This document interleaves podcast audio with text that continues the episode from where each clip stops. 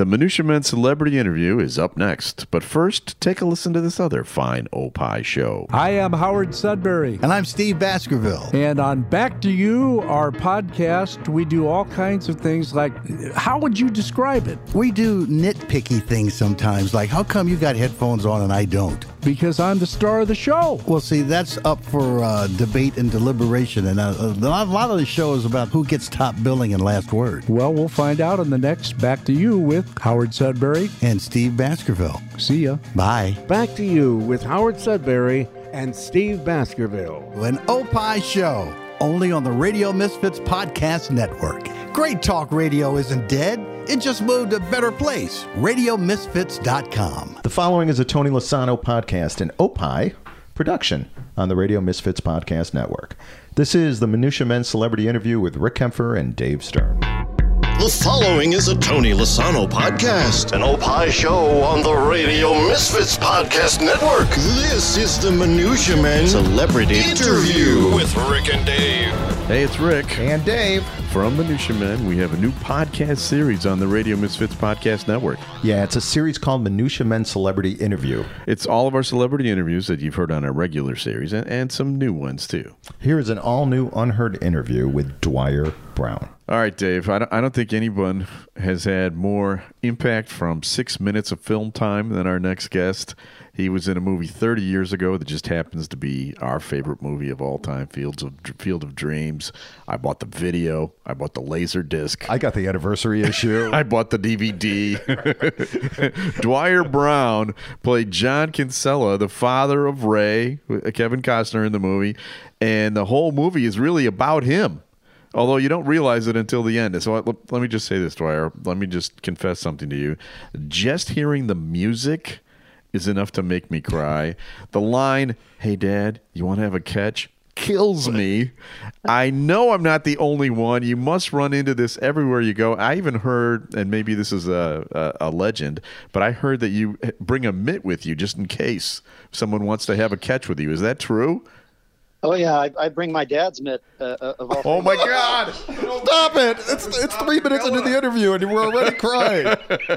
yeah, but my grandfather uh, gave my dad this split finger mitt back in the 30s, and he it's the mitt my dad taught me and my brother to play catch with. So it feels like you know my way of of passing it on. You know, my my dad died a month before I went to go shoot that movie. So oh my god, my my only regret about the whole thing was that I never got to watch the movie with him. So this is my way of of bringing him with me wherever I go, and it, it's as close as anybody will get to shaking hands with my dad by by putting on his mitt and having a catch with me or you know okay. anyway. I, I, all bets are off. I'm gonna definitely be blowing right you're the coolest yeah, person right. on earth man. So uh, um so i mean people how often are you stopped to play catch? I mean is this something that when I'm sure when you're doing personal appearances, but like, are you in Walmart and someone's asking you to play catch? well, I don't carry my mitt around like uh, you know, like Navin and the Jerk. You know, okay. like, uh, listen, that's all I need is this mitt. Uh, no, I. Uh, but you know, I do appearances at, at, this year. I went to 40 minor league baseball games across the country, and oh. and so, uh, you know, I I try to, you know, I tell the the GMs there at, at the parks, you know, I, I sort of uh, basically do anything you ask me to, you know, within reason, of course. But, yeah. but you know, frequently they'll have me do a catch with, uh, you know, contest winners, or sometimes they open it up to everybody, and I'll be out on the field there, and you know, have catch with a hundred people, you know, and um, but uh, yeah, it's it's I don't know, it's just something I, I feel like I've been given this little, you know, a superpower or something that because of the way the movie was, and I and I I thank James Earl and Kevin and Amy Madigan and Tim Busfield for opening everybody's heart, so that all I have to do is take off my catcher's mask and kind of walk right in. But. I feel like the the you know it's just something I can do that means so much to people, and it doesn't cost me anything. You know, who who, who doesn't want to have a catch with people? yeah, right. So so anyway, it's just kind of fun. I, I just try to look at it as is this nice little um, gift that I have, and I try to go as deep as people want to. You know, some people, you know, just strangers you know somehow see my face and recognize me from the movie and, and tears immediately come to their eyes and yeah. they tell me you know that their dad never played catch with them or that their dad played catch with them every night and you know now he's gone and you know I just think like, well, you know, who who else do they get to do this with? I, I can be their dad for ten seconds in an airport, and and it it'll mean something to them. So, well, my anyway. my dad died when I was 13, and he was a White Sox fan. So I need you to come Wow. and live in my house. Can you do that? Would that be all right? And you got to meet my grandchildren, your, your your grandchildren. In fact, we'll just tell them you're actually my dad. Is that all right if we can do that? okay, that's it. Sounds perfectly. Yeah, you, fine. you know, no problem. I, I went to the movie the first time uh, just days before my dad died. Uh, Wow. uh, this is a true story. And I even said to him after I came home from the movie, I went over to his house and I said, "Dad, we got to go see this movie together." He, you know, it, obviously it never happened. and and and so you know but i felt that before my father passed away that it was a special thing and then it, it's just that that moment you appear the young version of dad the man his son never knew. Every every son who has lost his dad has to imagine what that moment would be like. One last chance one chance to atone a chance to say the things that you never said. Uh, you know or or even see just to see your dad one more time i think that is the power of that moment. And and did Yeah. you did you know i mean having just lost your own dad did you kind of know that when you were filming that scene you know, I couldn't have anticipated the Mm-hmm. power that it has. I, I attribute a lot of that to that beautiful score you were just mentioning Yeah. from from James Horner. And I also had read the book in college, uh, Shoeless Joe, on which it's based, and Mm-hmm. it's a really great book, but it's very different right as as far as John Kinsella goes. He appears fairly early in the book and has a kind of continuing dialogue throughout with Ray in the course of him building the field and all this stuff and it takes the power out of that moment. I uh, you know uh, Phil Robinson who adapted the the book to the movie and directed it just did a brilliant thing there for for me certainly but I think for audience members everywhere by making it the end of Ray's journey and and to keep it a secret like like you said the, Yeah. the people who saw that movie before anybody knew anything about it in 1989 when it came out yeah you can imagine they were floored i Yes. uh, the director phil told me come see the movie with me down in westwood uh, uh, you know where, where UCLA is in, in LA, and I said, Phil, what, why? I, I, we've already seen the movie. We, we made the movie, and certainly you've been editing it for a year and a, a year and a half now. Like, why do you want to go see it? He said, just just come with me. So you know, I met him down there, and he, I couldn't. I was doing a play at the time, so I could only come for. He said, "Just come for the last five minutes." So I said, "Okay, okay, Phil." So I went down there and I wandered in in the dark room in the back, and you know, and there's, you know, there's Kevin Costner forty feet high on the wall, and you know, you know, talking to, you know, Doc Graham or something, and anyway, I was watching it, and so that you know i'm watching it it felt kind of uncomfortable there because i feel like i'm sort of like this ghost who's now actually in the Right. movie theater with Yeah. these people you know but um, the, the the rest of the movie plays out and it goes to credits and nobody moves Yeah. i'm Yeah. like well, what's going on here like the whole credit ran the whole credits all the way to the end you could see the people who come clean the theaters between takes were were you know lining up in the aisles waiting for people to move so they could pick up popcorn etc and i you know as the lights came up you could see men's first of all there's a lot of men Mhm. and they they're you know their shoulders are kind of shaking and i'm thinking what's what's going on here and it was all these you know and you know i think what's interesting is the biggest most athletic guys get it the worst you know because Yeah. they're the ones that have grown up with sports with their dads and these guys were trying to pull themselves together because they were so embarrassed that they were crying Yeah. so hard and Yeah. you know these guys are slapping each other on the back and you know i don't know i was just I was just blown away. I'd never seen anything like that in a movie theater. You know, I've, I've I worked in in live theater, and you know, occasionally you can get an audience, you know, very you know emotional or excited about something, but I'd never seen it in a movie. And suddenly, I felt like very strange to be sitting there. These guys are walking past me now. I thought they're going to have a heart attack if they saw. Oh my God, that's Yeah. the father from Field of Dreams right here in the movie. it's him it's him it's dad right, exactly. And then, you know, anyway, but it, yeah, it was just remarkably powerful, and and I, I thank Phil Robinson for for making that a surprise ending and and that haunting score Oh. that James Horner did. Who, you know, Phil Robinson told me later that he, he wanted James Horner to do the score for the movie, but so he had him come to a pre-release screening where they'd put in, you know, a temp track is what they call it. I think it was some some jazz from um, or something that they used for the movie. But then you show the you know the composer and and he. Anyway, Phil shows it to him in this private screening. The, the lights go down and James Horner kind of storms out of the room, you know, and and Phil's like, Oh. oh, uh, so he waits there for a minute and a couple minutes, and he, you know, the Horner's agent's there, and he says, like, what is he? Is he okay? Is, is is is the meeting over? Is he not interested or what? And he said, I don't know. I don't know what happened.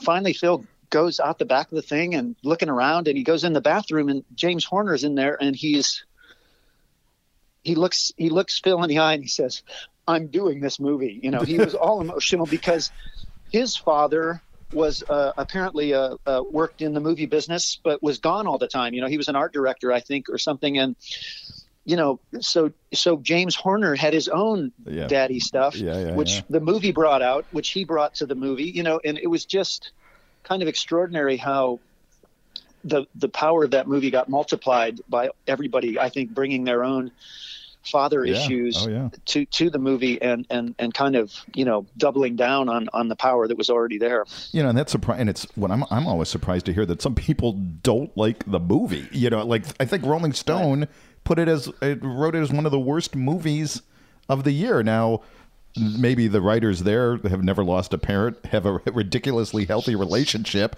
or they've had their hearts surgically removed. Right? I mean, how can anybody not like this movie? Yeah. well, I think I I think you know. Uh, Pardon the pun. I think the movie can be seen as somewhat corny. You know, Yeah, I mean, right, it- that's it- it- true. but but I also when when I first And corny has a double meaning there, doesn't it? Yes, That's exactly. That's the pun. uh, I I realized I, I made my choice early on. I decided that the people who don't get the movie, and there's plenty of them who will come up and tell you, you know, that's a stupid movie. but but I, I thought, well, these are the people like like Timothy Busfield's character Mark who can't see the ball players. You know, what I mean? There's those people who, you know. Who who don't see the ball players, so they would sit there at the empty field and wonder what we're all looking at. And you know, there's just some people who don't have aren't willing to suspend their disbelief or kind of go on the ride. And you know, I feel I feel bad for them because I, I think that's a movie that if you can open your heart to it, it it can really take you places that that a lot of movies you know only dream of going. No pun intended. Oh yeah, another pun. Sorry. So are are you uh, are you a baseball fan yourself? I mean, uh, is there is there a team that you root for? Well, I, I grew up in Ohio on a farm, uh, and uh, one of the ways we got out of farm work was playing sports year round. So my brother and I, you know, I played I played football, I played baseball, I played basketball, I ran track. I, you know, I I was active. I mean, so baseball, you know, I loved as much as all the other sports. To be honest, I I tried out for my I played little league. I, I tried out for my freshman high school baseball team, and I got cut. So my my joke is that it's it's my picture that's in the baseball Hall of Fame. That's what I say to those guys who made the That's team. right, exactly. So you know, Suck on that, So- buddy. yeah, right. yeah, exactly. Uh, anyway, but but you know, I, I, I love baseball. I, I've certainly come to love it more. I always loved minor league baseball because you know I, Yeah. I I love going to those parks and having people do silly stuff to entertain you between takes. I I I remember sitting on the third base line and having a you know kind of a, a whole game long conversation with the third baseman. You know, teasing him about you know a play he missed or Yeah, you know or yeah, his sure. name, and he's he's yelling back at you, and you know I mean I and you can actually hear each other. right exactly you know and then they you know then they have some people go out there and do silly things and so i yeah I, i'm a baseball fan i don't follow teams i always root for underdogs i grew up in cleveland so there was you know we, I, in the lean years at the, with the indians so right. i mean of course i and i started my career in chicago and was you know kind of a, a cubs fan and you know i mean i I, I, tend to like individual players and, and underdog teams, but um, so you what? know, Where did you? You said you uh, worked in Chicago. What What did you do in Chicago? In the theater community, or um, Yeah, I started uh, when I left the farm in Ohio. The idea of becoming an actor was, you know, everybody just laughed at me. But uh, when I went there, I, I got involved in theater. I worked at the Organic Theater Company, who oh yeah, I, ironically had had just come off the huge success of Bleacher Bums uh, like a year before. right. So, uh, you know, they were, and and you know, worked there for a year and a half. Did plays, did a few. There was a TV show that shot there at that time called Chicago Story. It was a kind of a cop Oh show. yeah. And anyway, I, I my agent gave me the opportunity to come out to LA for pilot season in '82, I guess it was, and um, then I, I got cast in the Thorn Birds uh, during that little six week foray to LA and just decided to move out here because there was so much more work and and um, and you know it's hard to argue with uh, Southern California as much as Yeah. I, I, I I loved Chicago. Believe me, I, I think I still think that's you know one of the greatest cities in the country. I, I just think there's for me there's all these great Midwestern people who are kind and compassionate and you know I mean I know there's jerks everywhere, but uh, it, it, you know compared to New York or Los Angeles, I, I really think it's a you know it's it is the uh, what do they call it the shoulders of America or yeah, something. The it's big, really the big really shoulders. awesome. City of the big Yeah. shoulders. All right, we have to take a break, but uh, Minutia Men will be right back. This is Minutia Men with Rick and Dave. If you like Minutia Men with Rick and Dave, you you can you can not miss a moment of this show. Dave, how did they do that? Uh, you can go on iTunes and you could subscribe. Uh, Minutia Men on the Radio Misfits Podcast Network is our link. Uh, you can go on Stitcher, do it there. You can do it on Google Play if you're a Google guy. Uh, tune in. You can um, subscribe via that. And you can also go to the radiomisfits.com. That's our network website. And if you click our show, all of those options are going to come up on our page.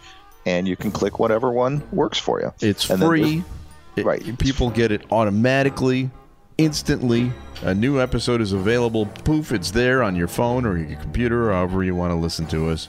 It's no hassle, and it's the it's the Minutia Men podcast with Rick Kaempfer and Dave Stern. Tony Lasano podcast and Opie production on the Radio Misfits Podcast Network. RadioMisfits.com. Lasano and Friends. I do this podcast. Really? Yeah, you should listen to it.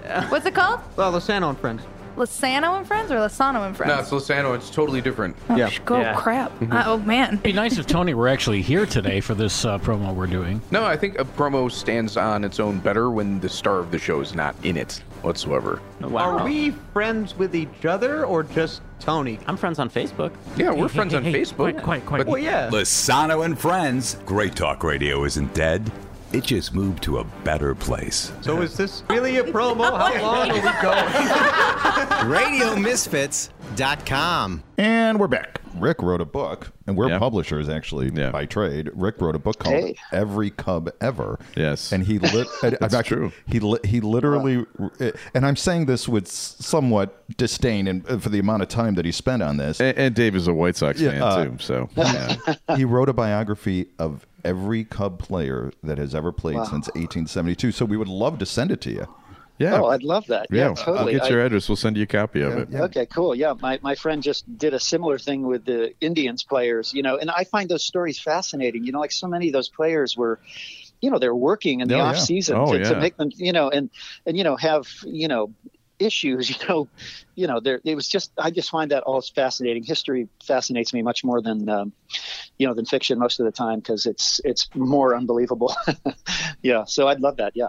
Well, we'll we'll definitely send you one. And uh, I, you mentioned earlier that you do a lot of appearances across the country, minor league parks. I know you have merchandise that you sell. Why don't you tell everybody where they can find out where you'll be next? Uh, you know what kind of appearances you're making, what you're, where they can get the merchandise and stuff like that. I know you've got a website. What what is it? Ah, yes. Well, uh, uh, my book, "If You Build it, is available on Amazon, and uh, all my other stuff is available on my on. It's just my name. It's DwierBrown.com. Dwier with an I, D W I E R. It's just weird, spelled sideways. um, so, How did you get uh, that name, by the way? Any idea? Well, it's oh yeah, it's my grandmother's maiden name. She Oh. was Stella Wood Dwier, and um and so my dad named me Dwier Richard Brown, and it was such a weird name that I went by Ricky for my first like eight years of my life because I thought, you know, people you don't need people you don't need to give them excuse to make fun of you. Yeah, that's a good So point. thought- yeah. yeah, and so I, I got plenty of Dwier Dwier pants on fire. You know, well, you know, Ricky, as a Ricky, there's a lot of them that rhyme with Ricky, and they are yeah, good. That's true. That's true. But, but back then, Ricky Nelson was cool, and, and Ricky Okay, Ricardo, gotcha. So you know, it, it, it had some cachet back then, and uh, Okay. you know, but now now I get to hear Washer and Dwier all the time. And, Oh, there it's, you uh, go. But but Well, anyway, don't, uh, don't play catch with those people, man. uh, totally. Yeah. As soon as they say that shit, I'm out of there. Amen, brother. I go right back into the corn. Well, thanks for being on the Oh, show. this has This- been just it's been a wonderful. thrill. This has been great. Uh, Thanks. Lon. and, and we wish you nothing but the best, and and uh, we'll send you a copy of the book, and uh, and and keep on doing what you're doing because you're spreading love everywhere, man. You Yeah, really are. Right. well, thanks. Hey, and I got a question for you guys. Yeah. Uh, hey, Rick and Dave, you want to have a catch? All right. We'll talk to you later. Thank you. Thanks, Your, your line is, "I'd like that." Oh, Just so oh you know. shoot, that's right. I'd that's like right. that. Hey, thanks for putting up this field and letting us play ball. Yeah. All right. Well, Annie, Annie, this is this is your John. Is this that is the- yeah. This is my John. it's John. All right, we'll talk to you later. All right, thank thanks, you. Thanks, guys. Bye-bye. Bye bye. Bye. Well, that's it for this week's edition of the Minutia Men Celebrity Interview. Special thanks to executive producer Tony Lasano with opishows.com. Opie is hippo backwards. O-P-P-I-H shows.com. Distributed by Ed Silla, Radio Misfits. Great Talk Radio isn't dead, it's just moved to a better place. RadioMisfits.com. And we'll be back again next week with another edition of the Minutia Men Celebrity Interview. The proceeding was a presentation of Opie Productions. Find our other great shows wherever you find podcasts, including opishows.com. Thank you. This has been a presentation of Opie Productions. Tony, can you shut up? If you're a fan of the English Premier League, you'll want to check out Free Kicks with Adam and Rick. As you can hear by his accent, Adam is from England originally. Chelsea fan, if you must know. And he's also an expert in soccer tactics and methods. He's the director of coaching for the Illinois Youth Soccer Association. So obviously, he has some incredible insights into the game. Tune in every week. We're on the Radio Misfits Podcast Network. A Tony Lasano podcast, the No Pie show, and because it's soccer, we never use our hands. RadioMisfits.com. And Friends, starring me, Tommy. And me, Kimmy. And me, Sam. Come meet your new best friends. Hey, if you want to listen to our show, this is what it sounds like exactly. It's all about those conversations you can only have with your true friends. So come meet your new friends, Tommy. Kimmy. Sam. Right here with And Friends. Me want you as friend. RadioMisfits.com.